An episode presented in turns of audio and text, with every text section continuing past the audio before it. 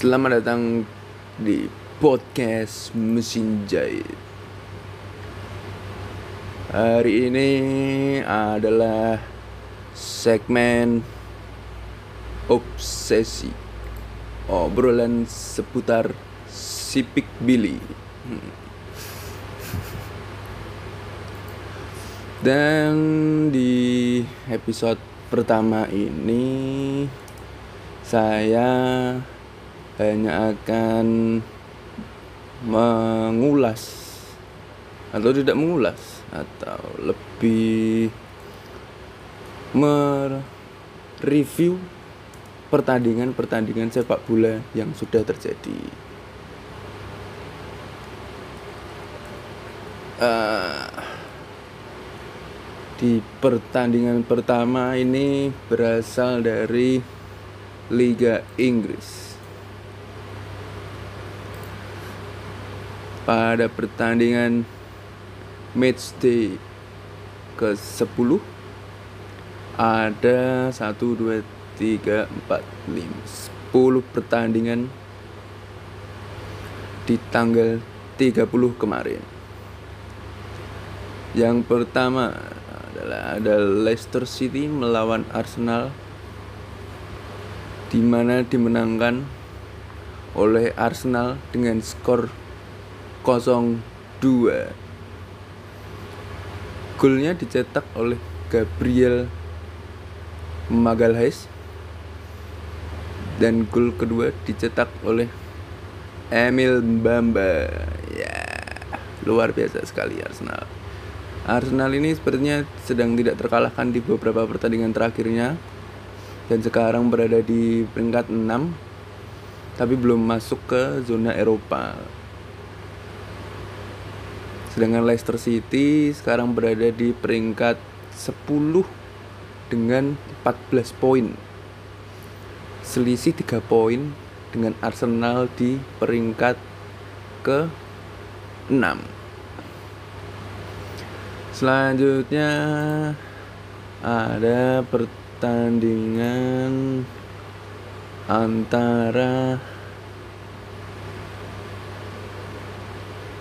tim dari Jakarta Selatan Norwich Norwich City dan Leeds United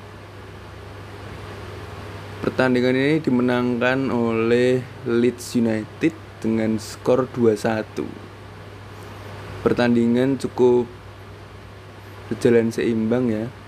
Di mana jumlah tendangan Norwich City ada 14 dan Leeds United melesakkan 13 tendangan.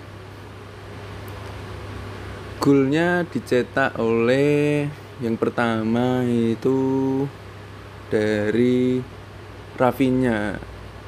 Leeds unggul terlebih dahulu lewat gol dari Rafinha di menit 56 kemudian disamakan oleh Andrew Omobamidele di menit 58 dan kemudian Leeds United unggul kembali di menit 60 oleh Rodrigo Moreno. Rodrigo Moreno ini adalah ayah sambung dari Olivia Rodrigo. Gitu.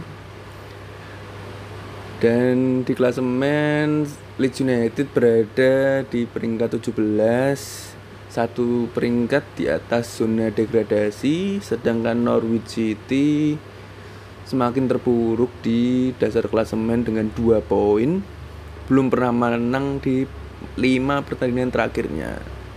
Jadi untuk teman-teman yang ingin taruhan bisa uh, memegang lawannya Norwich karena kemungkinan besar akan menang. Gitu. Lanjut. Pertandingan yang lain. Ini oh ada yang mengejutkan yaitu Manchester City kalah dari Crystal Palace dengan skor 0-2.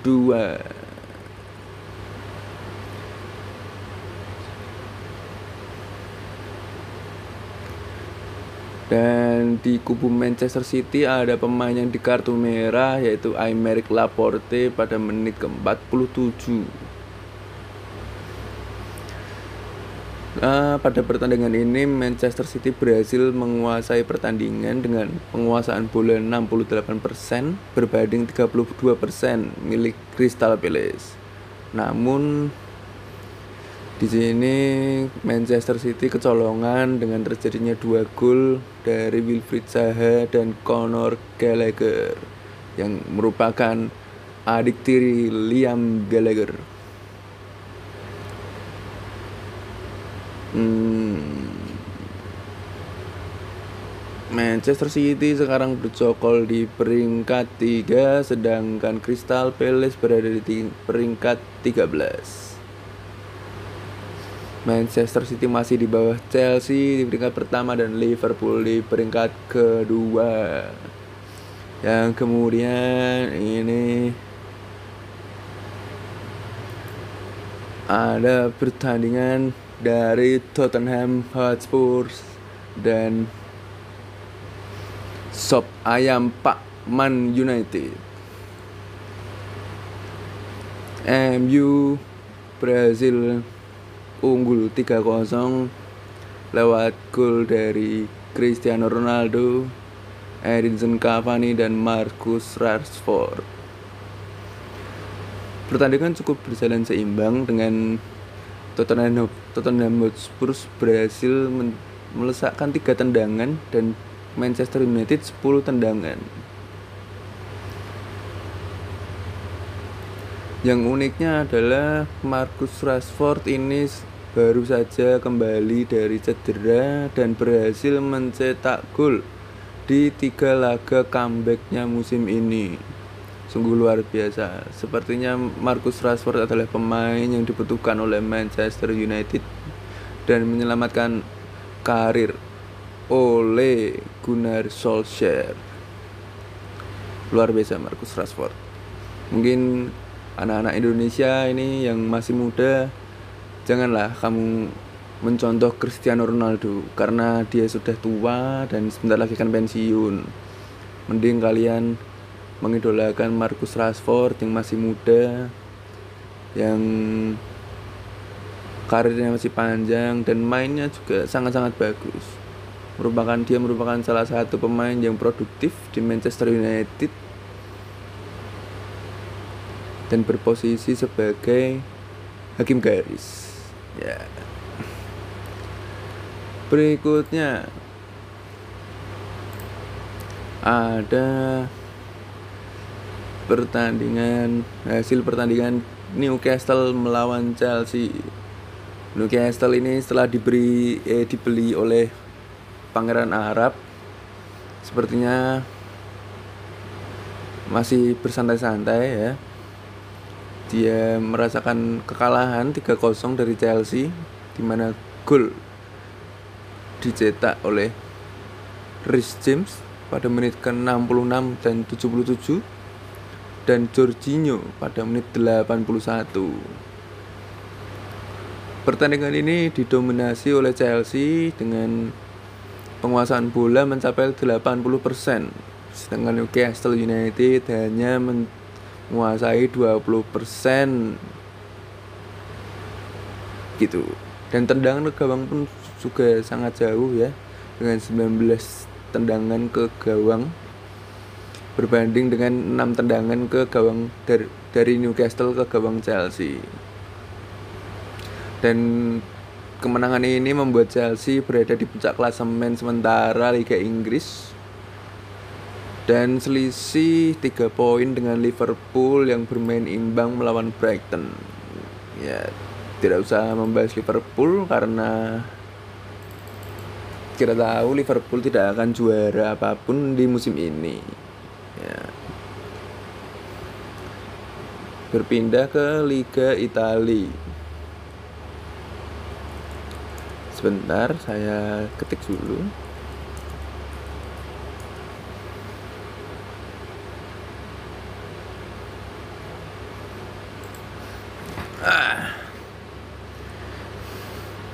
pertandingan ke-11 matchday ke-11 tanggal 30 kemarin. Hasil-hasil yang mengejutkan didapat oleh Juventus yang dikalahkan oleh Verona dengan skor 2-1 ya sudah sudah banyak yang tahu bahwa musim ini Juventus mengalami penurunan performa di mana mereka sering kalah dan sering juga menuai hasil imbang. Dan sekarang Juventus berada di peringkat 9 di bawah Verona di peringkat 8. Padahal beberapa musim yang lalu uh, tiga atau empat musim yang lalu Juve selalu berada di peringkat atas klasemen Liga Kamerun. Ya, beralih ke pertandingan yang lain. Inter Milan berhadapan dengan klub bola dari Udin sedunia yaitu Udinese. Inter Milan berhasil menang dengan skor 2-0 lewat gol. Dua gol dari adik Son Hyung Min yaitu Joaquin Korea. Pemain berdarah Kolombia itu berhasil mencetak dua gol di menit 60 dan 68. Inter Milan sekarang berada di peringkat ketiga Liga Mozambik di bawah Napoli kasur busa terbaik dan AC Milan di peringkat 2 dan di pertandingan lain barusan tadi malam pabrik biskuit Roma Kelapa kalah dengan skor 1-2 di kandang sendiri dari AC Milan. Gol dicetak oleh adik dari Ratu Pantai Zlatan yaitu Zlatan Ibrahimovic di menit ke-25 dan Frank Casey di menit 57 lewat titik Puspa.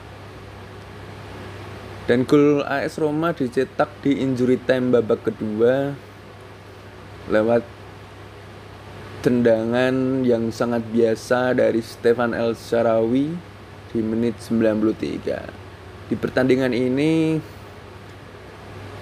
pemain AC Milan Theo Hernandez di kartu merah pada menit ke-66 akibat tackle kepada dirinya sendiri. Dan di pertandingan ini AS Roma mendominasi pertandingan dengan 24 tendangan dan berbanding dengan AC Milan dengan 8 tendangan. AC Milan sepertinya benar-benar ditekan di pertandingan ini. Tapi AS Roma kurang beruntung karena kiper yang dipakai AC Milan adalah Joy Sorongan merupakan kiper mantan kiper Mitra Kukar.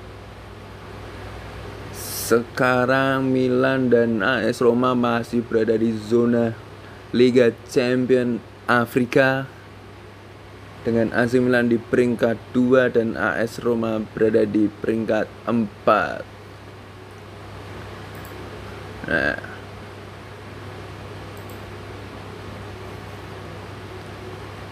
sepertinya